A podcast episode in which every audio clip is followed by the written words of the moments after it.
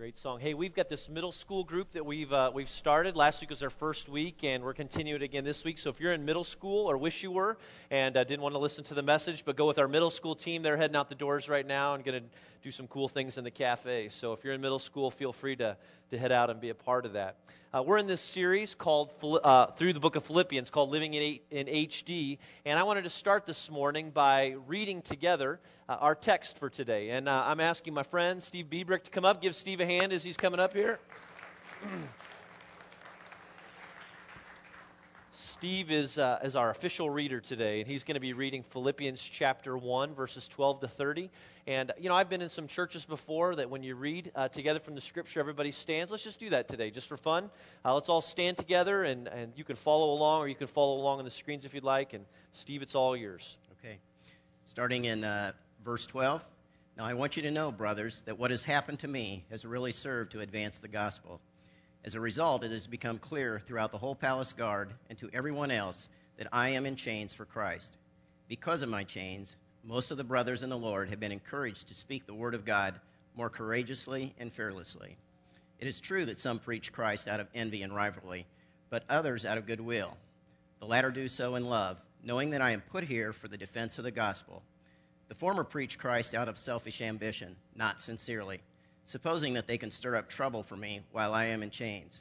But what does it matter? The important thing is that in every way, whether from false motive or true, Christ is preached. And because of this, I rejoice. Yes, and I will continue to rejoice, for I know that through your prayers and the help given by the Spirit of Jesus Christ, what has happened to me will turn out for my deliverance. I eagerly expect and hope that I will in no way be exalted in my body, whether by life or by death. For to me, to live is Christ and to die is a gain. If I am to go on living in the body, this will mean fruitful labor for me. Yet what shall I choose? I do not know. I am torn between. The two. I desire to depart and be with Christ, which is better by far, but it is more necessary for you that I remain in the body. Convinced of this, I know that I will remain, and I will continue with all of you for your progress and joy in the faith so that through my being with you again, your joy in Christ Jesus will overflow on account of me. Whatever happens, conduct yourself in a manner worthy of the gospel of Christ. And whether I come and see you or only hear about you in my absence, I will know that you stand firm in one spirit, contending as one man for the faith of the gospel, being without being frightened in any way by those who oppose you. This is a sign to them that they will be destroyed, but that you will be saved, and that by God. For it has been granted to you on behalf of Christ not only to believe on him, but also to suffer for him, since you are going through the same struggle for, for you are going through the same struggle you saw I had, and now hear that I still have. Thanks, Steve. You can have a seat.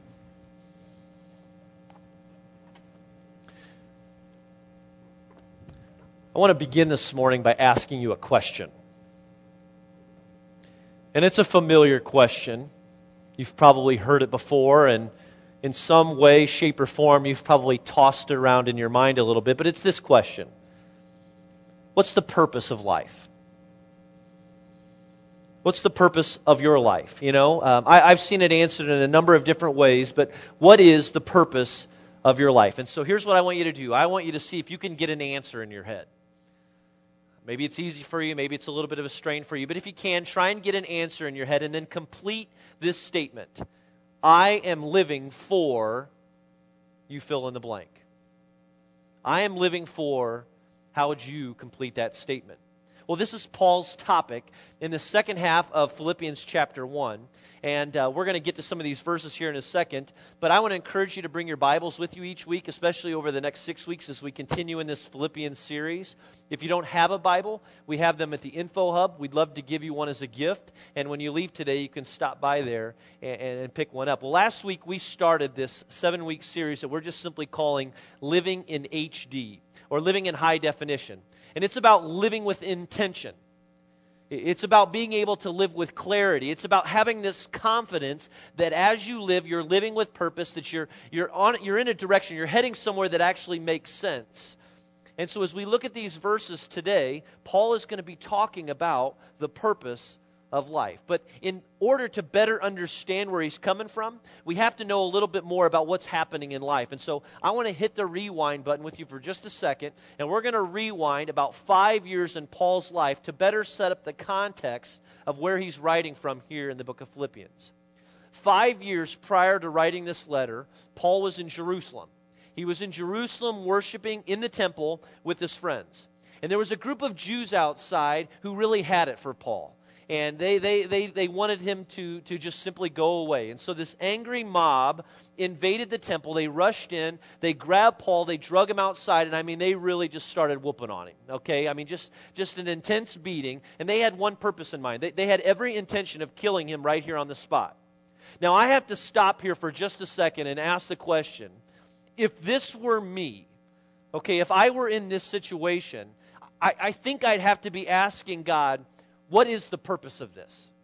You know, I've committed my life to you, I've given everything to you, and now I'm getting beaten down here. What's the purpose of this? How does this fit into everything? I, I thought you wanted me to live a life where I was just healthy. Or I, I thought you wanted me to live this, this safe life. I mean, that's fair, right? You know, a lot of people ask that kind of question. A lot of people would say that the purpose of life is it's health, it's to have good health, or it's to be safe. But that was not the purpose of Paul's life. Well, the local Roman commander heard what was happening down at the temple, and so he grabbed his group of men and they rushed down to break up the fight. And it had nothing to do with caring for Paul or caring for a situation, but this Roman commander, one of his sole responsibilities was to keep the peace in Jerusalem. And so they rushed down. They found Paul. He was beaten up pretty good. He was still breathing.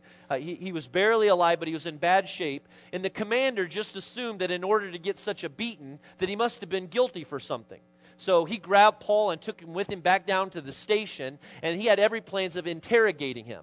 But this wasn't just some kind interrogation, like this was Jack Bauer style kind of interrogation. I mean, he, he was going to beat a confession out of Paul. And so they tied Paul up, and, they were ready to flog him when all of a sudden Paul spoke up and said, uh, Hey guys, just quick question. Uh, I didn't realize that you had permission to beat a fellow Roman citizen. And with that, they stopped. And, and, it was a moment of panic for these Roman soldiers because the law said that you could not beat a fellow Roman citizen if they weren't convicted of anything. And so they stopped and they kind of looked at one another and turned their, to their commander uh, to make a decision. Well, stuck with not knowing what to do, here's what the commander did. He said, Well, here's, uh, we're going to pack Paul up. We're going to send him to Caesarea, which is 50 miles away. And knowing that Paul could, could possibly come under attack, he sent 500 soldiers to protect Paul on this journey to Caesarea. So Paul was off to Caesarea, where he was on his way to stand trial before the Roman governor Felix. Well, the next day, Paul arrived in Caesarea and went before Felix, but this angry mob showed up too. And they came to stand trial before, to, to present their case before Felix, and, and he had no idea what to do. Uh, he was completely clueless in the matter, and so instead of giving a decision, he locked Paul up in prison for two years. Two years. Um, Paul's off to prison, no conviction. You know, he's not certain why. Nobody seems to care. But now Paul is in prison for two years. And, and, and I don't know about you, but if this were me, you know, and I, am just living my life and trying to live for Jesus, and, and now I'm in prison for two years, I, would have to be asking, God, what, what's the purpose of this? I mean, where, where does this fit into the scope of, of everything else? You know, I thought you wanted me to be comfortable. I thought you wanted me to be secure. You know, and a lot of people, I, I think that's what they think the purpose of life is it, it's to be comfortable, it's to be secure. But that's not the purpose of Paul's life. And so, two years come and they go, and Felix was replaced by a new governor. And one day, this new governor finally kind of got around to assessing the situation, and he didn't know what to do. And so he made the decision let's just send Paul back to Jerusalem. Well, Paul knew this wasn't good. Paul knew that he had no chance of getting a fair trial in Jerusalem, and so he played his last card as a Roman citizen, probably one of the most important ones, and he appealed to Caesar. To appeal to Caesar would be like appealing to the Supreme Court today. You know, I, want to I wanna go to the very top. I want I wanna be tried by the very highest court. And so he appealed to Caesar, and as a Roman citizen, he had this right. And so Paul was put on a ship with a group of prisoners and sent back to Rome. And, and to kind of make a long story short, this big storm came up on the sea. The, the ship was shipwrecked. Paul, the prisoners, and the crew were stranded on this, this deserted island for, for, for, for the entire winter, for, for several months, until finally one day another ship came along and then took them finally back on their way to Rome. And so Paul eventually finally makes it to Rome. And he was put under house arrest, which basically meant that he was able to rent a tiny room where he awaited his trial before Caesar. And under house arrest, he was chained to a guard 24 hours a day. 24 hours a day, seven days a week, chained to a guard. The guards worked in these six hour shifts. This is Paul's life. I mean, the next two years are, is nothing but uncertainty. I mean, if he didn't come up for payment, with payment for his room, he would be sent to the dungeon where most people died and he's waiting to, to go on trial before Caesar. He, Caesar. He has no idea how long this will take. And even then, he had no clue whether he'd be freed or if he'd be executed. And that's his life for five years. That's what it looks like. Now, I'm thinking if this is me, five years, you know, prison, you know, stranded on, on this island, shipwrecked, two years in prison in Rome, chained to another dude, you know, I mean, I, am getting a little frustrated. I, am thinking, God, what, what's the purpose of this? You know, how, how does this add up? How does this all come together with what you've called me to do and what you've asked me to be? You know, I thought you wanted me to be rich and, and to be blessed. And, and, a lot of people think that that's what the purpose of life is it's, it's to be rich, it's to be prosperous, it's to be blessed, it's to live a, a carefree life and to be happy. But that wasn't the purpose of Paul's life. And so, as he was under house arrest, chained, chained to the guard, Paul didn't realize it, but it was actually during this time that he was writing a big chunk of the New Testament. You know, he's writing to these, these letters to different churches, and one of the churches that he wrote a letter to was this church in Philippi. It's where we get the book of Philippians. It, it's a letter. He's writing a thank you note. And this church in Philippi had taken an offering to pay his expenses. You know, they had helped to pay for the house that he was staying in. They had helped to, to cover all of his expenses while he waited to stand trial before Caesar. And that is why Paul wrote the verse that was our Bible verse from last week. Do you remember we had a Bible verse last week? We gave you a card. I challenged you to memorize it. I'm looking for somebody who knows what it is today. Philippians 1 3. I've got a prize. So who, who's got it? Who knows Philippians chapter 1, verse 3? Don't be shy. I've got, I do have a prize. Who's got it? Come on. Philippians 1, verse 3. Does anybody remember? Come on, somebody remember. We had two people in the first service. Philippians chapter 1, verse 3. We've got one in the back. Okay, stand up. You didn't know what you were getting into, did you, Haley? Okay, nice and loud. Philippians 1, verse 3. What is it? I thank my God every time I remember you. Let's give her a hand. You're going to win the Genesis cookbook. And uh, if you didn't already have a copy, I have a quiche on page 73 that is absolutely fabulous that uh, I recommend you check out. So uh, we've, got, we've got another verse. When you came in today, you probably got a little card. And I just, again, I'm just challenging you to, uh, to, to remember these verses. But uh, here's the next one for this week Philippians chapter 1, verse 21. For to me, to live is Christ, and to die is gain. For to me, to live is Christ and to die, to die is gain. It, this is kind of what Paul's saying. Hey, this is what my life is all about. You know, it, it's not about being comfortable and secure, it's not about prosperity and wealth, it's not about living an easy life. Paul's purpose for life was captured in the heart of verse 21. He was saying this For me, my purpose in life is Jesus. That's it. My purpose in life is Jesus. And, and when Paul talks about the purpose of his life, I want you to notice that the focus is not so much on what the purpose is, but rather who the purpose is. And I almost think that would be a better question. Not what is the purpose of life, but who is the purpose of your life. And most of us would say, and I think if we were really honest with ourselves, we couldn't help but say, you know, the purpose of, of, of my life, it's me. I mean, it, it's about me being blessed. It's for me to be happy. It's for me to be wealthy. It's for me to be comfortable. it's for me to be secure. Well, living in high definition, living with greater purpose, means that the purpose of our lives is Jesus. It's Jesus. Look at verse 12. Paul writes, Now I want you to know, brothers, that what has happened to me has really served to advance the gospel. Here's what Paul's saying.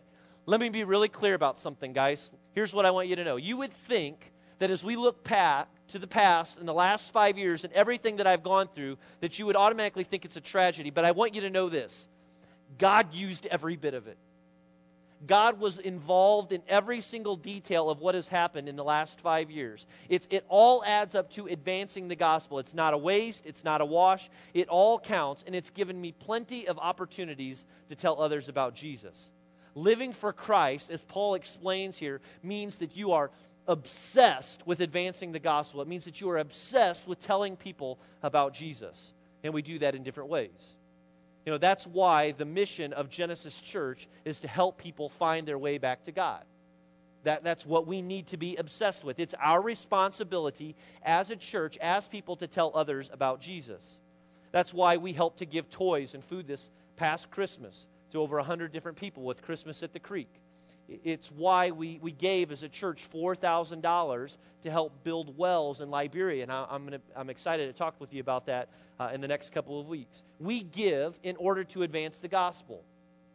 It's why this church, you, gave over $5,000 to help Jeff and Kim Smith.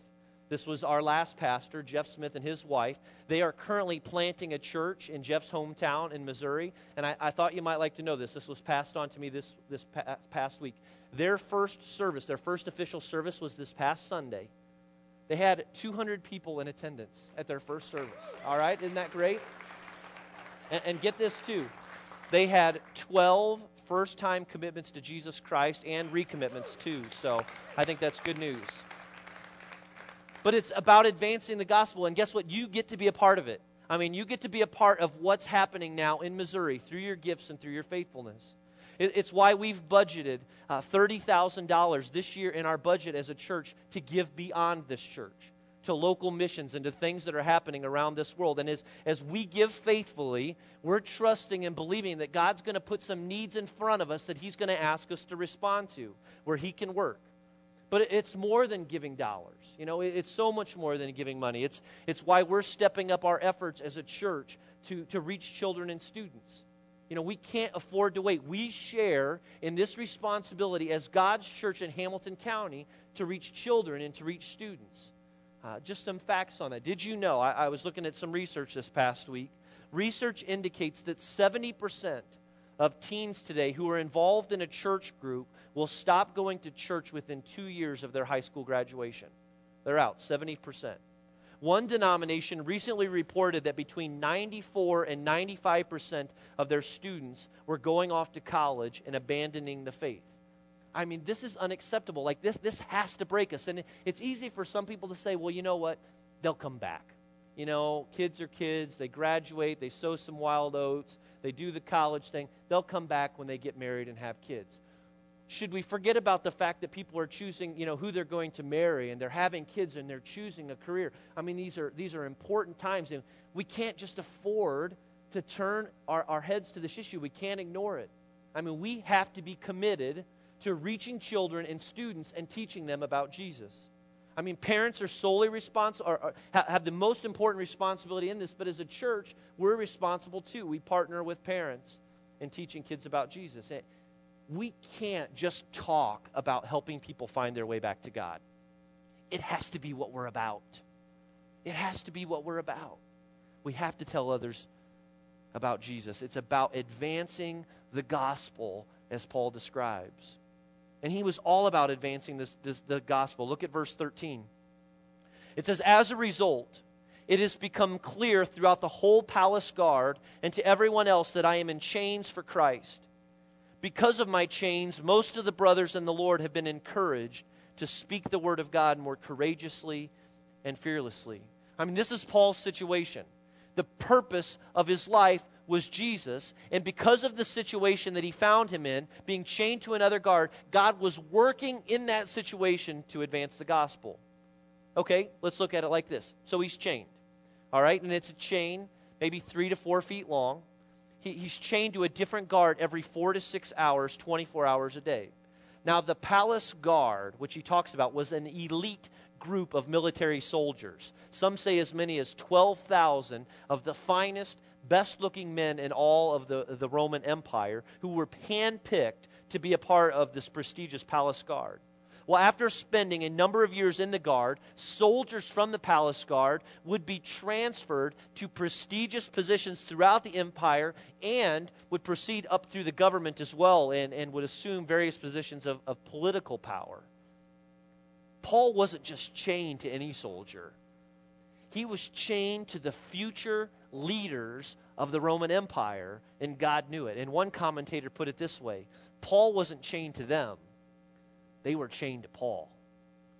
And every day for six hours with a different soldier, Paul had the opportunity to share. And that's how Paul saw it.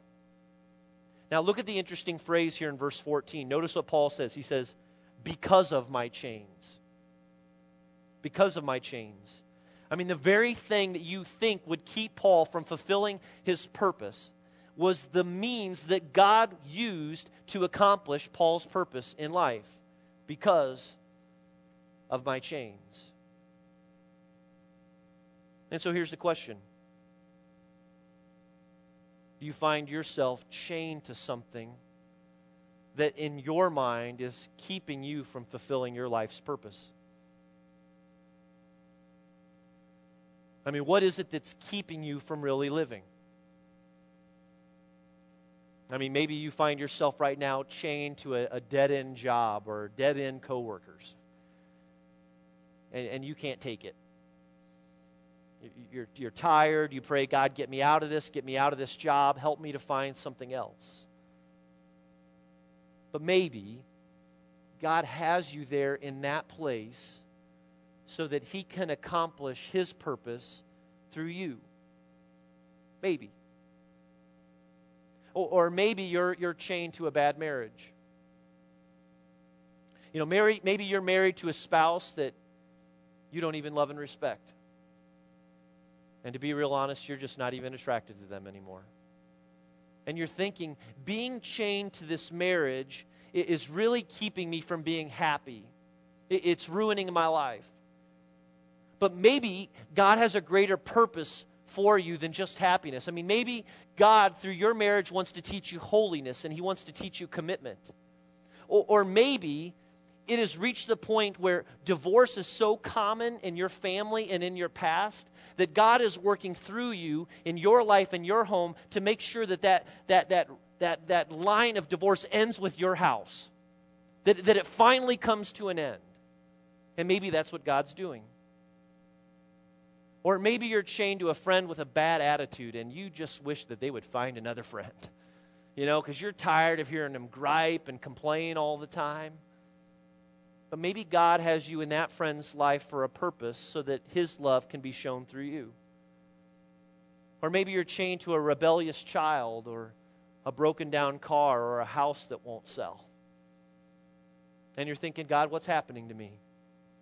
I mean, I thought you wanted me to be comfortable and happy. And maybe it's in this that, that God wants to use this situation so that He can be glorified through your life as, as others watch you trust God that He's going to get you through this. Or maybe you're chained to a broken down body right now. It's not acting and reacting the way that you would like it to. And you've been chained to this body so that, you know, God can be glorified in your life. Someone once said that sometimes Christians get cancer so that others can see what living with hope looks like. Even our greatest obstacles can provide the greatest opportunities to show the world the God that we serve.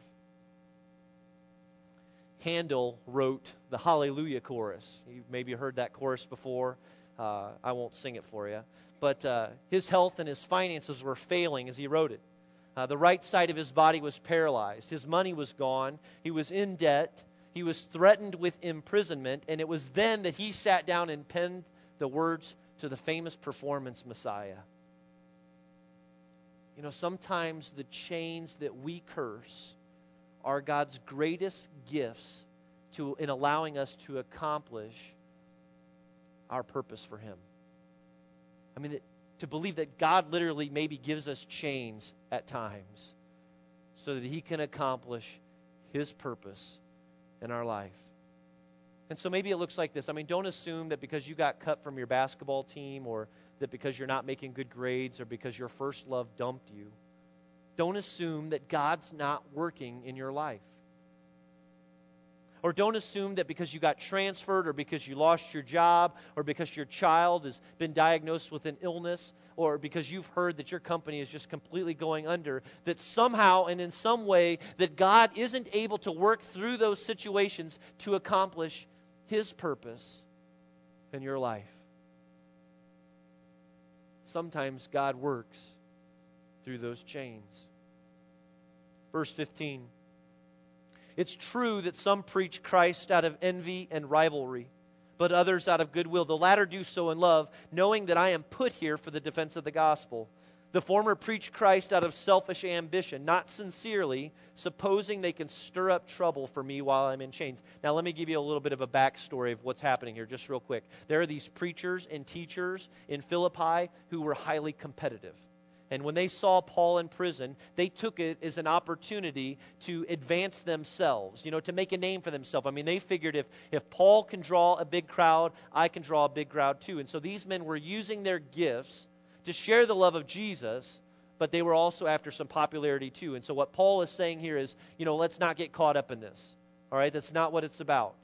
But there's a phrase here in verse 16 that I wanted you to see. I don't want you to miss it. And Paul writes it here. He writes, knowing that I am put here. It, it, it's a military phrase in the original Greek, uh, which I don't know, but books say. But it, it's, this, it's this military phrase that means a, an assignment. That you have literally been assigned to a particular place at a particular time for a particular mission. Paul's saying, I'm stationed here, right here in this house, under arrest next to this Roman guard. This is where God wants me. I, I could not be closer to God's purpose for my life than right here. This is where I've been assigned. And that was Paul's perspective. It wasn't an accident. And here was Paul's purpose. Verse 18. But what does it matter? The important thing is that in every way, whether from false motives or true, Christ is preached. And because of this, I rejoice. So now put yourself in this situation. You're sitting in this, this, this house, this tiny house. You've got the Roman soldier chained to you. You're, you're the Roman soldier. What are you doing? I mean, this is in a very prestigious position. You're just putting in your time. And so you're probably looking around and you're maybe looking over Paul's shoulder as he's writing. You're a little curious, you know? What, what's this guy writing about? I mean, he's on death row. He's going to get executed. What does the guy on death row write? Is he writing to an, you know, an old girlfriend or what? Is, is he mad? Is he bitter?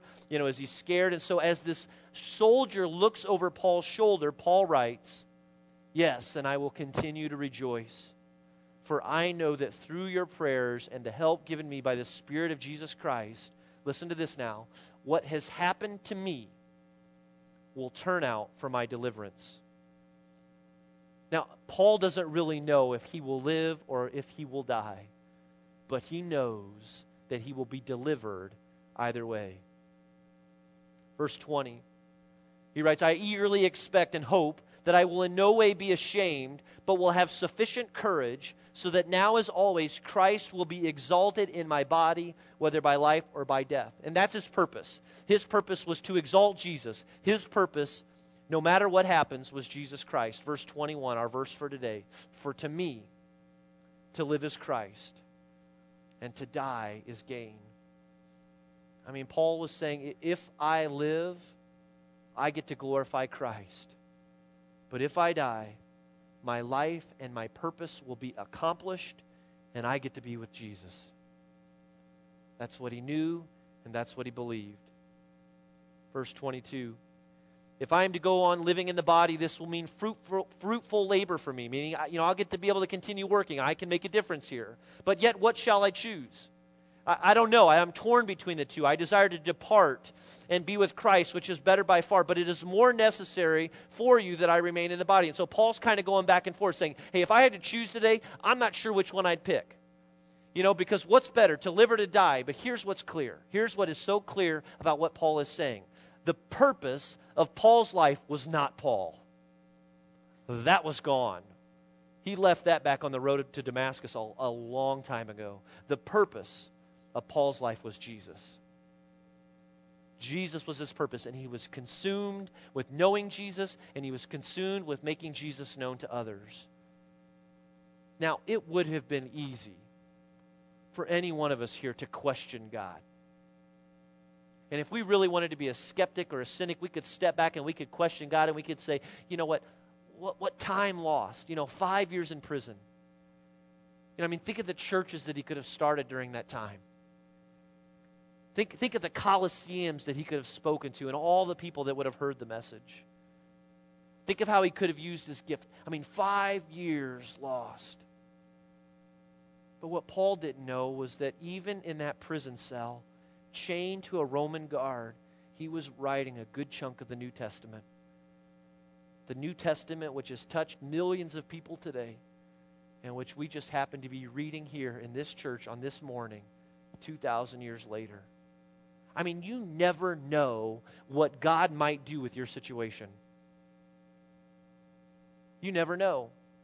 You never know what you are chained to right now and how God may be getting ready to use it to accomplish His purpose, not only in your life, but in the lives of others. That's why Paul writes to live is for Christ. Look at verse 27. Paul closes out this section with an application to his readers. He, he wants to make sure that, that we have the same perspective in life. And so listen to what he says in verse 27 whatever happens, conduct yourselves in a manner worthy of the gospel of Christ. I love the two words there. Whatever happens. Whatever happens. Whatever happens, conduct yourself in a manner worthy of the gospel of Christ. And that's for you and me. Whatever happens live for Jesus. And you might be like, well, what if someone pulls out in front of me? How about then? Does that count even then? Whatever happens.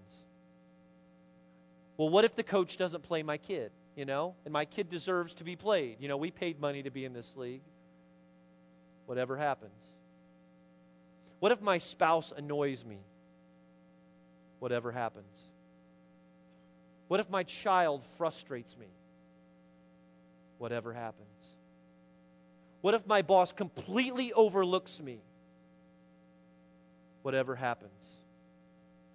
Whatever happens, conduct yourselves in a manner worthy of the gospel. Well, what if my team loses? What if my company downsizes? What if the way that things are going right now continue and everything falls apart in my home and my parents get a divorce? whatever happens. Well, what if my spouse walks out the door? Whatever happens. What if I lose my job? What if I get cancer? Whatever happens, whatever happens, whatever happens, conduct yourselves in a manner worthy of the gospel of Jesus Christ.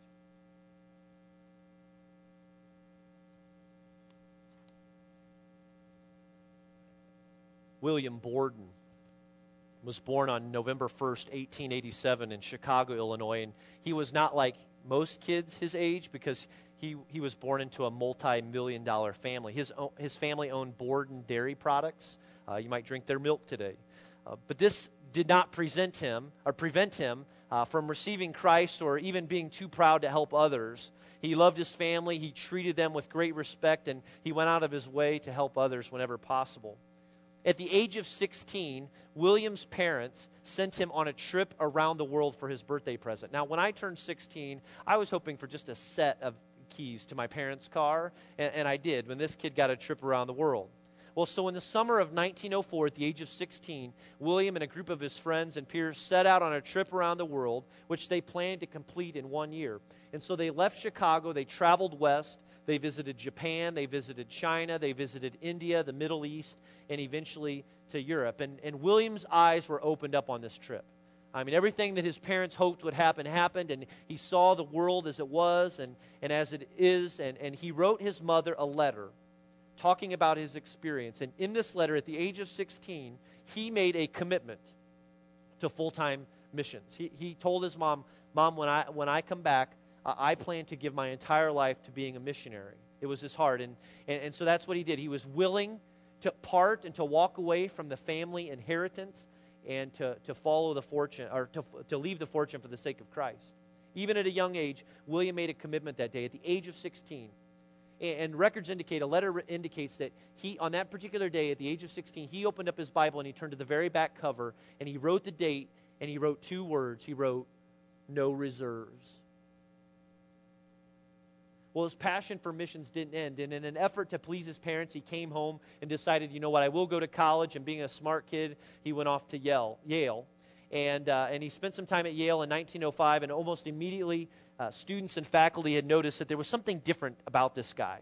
That he lived with passion, that he lived with purpose, that he lived with, with a vision, and he was very passionate and committed to the Word of God. Well, during one of his semesters at college, he traveled with a group of students to the student volunteer movement in Nashville that emphasized missions. And while at the convention, one of the speakers talked about the great number of Muslims living in China. The speaker reported that there were more Muslims living in China than there were living in the Middle East even countries like Arabia, Egypt, and Persia. And, and this ignited William's heart. He was even more, it was even more confirmed now that God was calling him into missions and that a place that he had visited was a place that God was going to call him to. So William graduated from Yale. He had many job offers, and including one more formal invitation to take over the family company and the family fortune. But he was determined. He had already made up his mind. And it was at his graduation that he wrote two more words in the back of his Bible on his graduation day, he opened up his Bible, he turned to the very back cover, and under the words, no reserves, he wrote, no retreats. Well, William attended seminary, and then it was off to China, just as he had planned. He went to Cairo, Egypt first to study the Arabic language. And while in Egypt, he lived with a, a native family so that he could better, uh, better practice the language.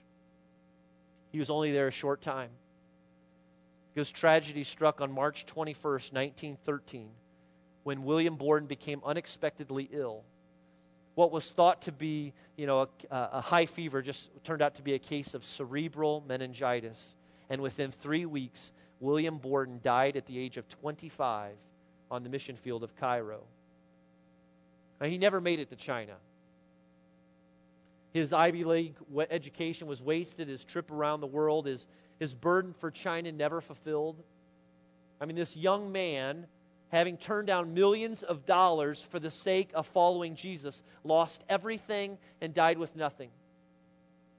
And some say that these memorials were held all over the world after his death as they learned about his story and they were packed with people. His body was prepared for burial and it was sent on a ship back to the United States with one small piece of cargo, his Bible. His Bible went with him back to the United States, and his Bible ended up in the hands of one of his best friends. It was given to him as a gift. And he flipped through the pages and he went to the very back, and on the back cover, he found the two phrases that William had written in two of the most important times of his life the phrases, no reserves and no retreats. But below those two phrases, there was one more phrase that his friend found that William had written just moments before he died. And they were the words, No regrets. No reserves, no retreats, and no regrets. This was the life of William Borden. The purpose of his life was Jesus. And the question that I want to end with for you this morning is who's the purpose of your life? Who's the purpose of your life?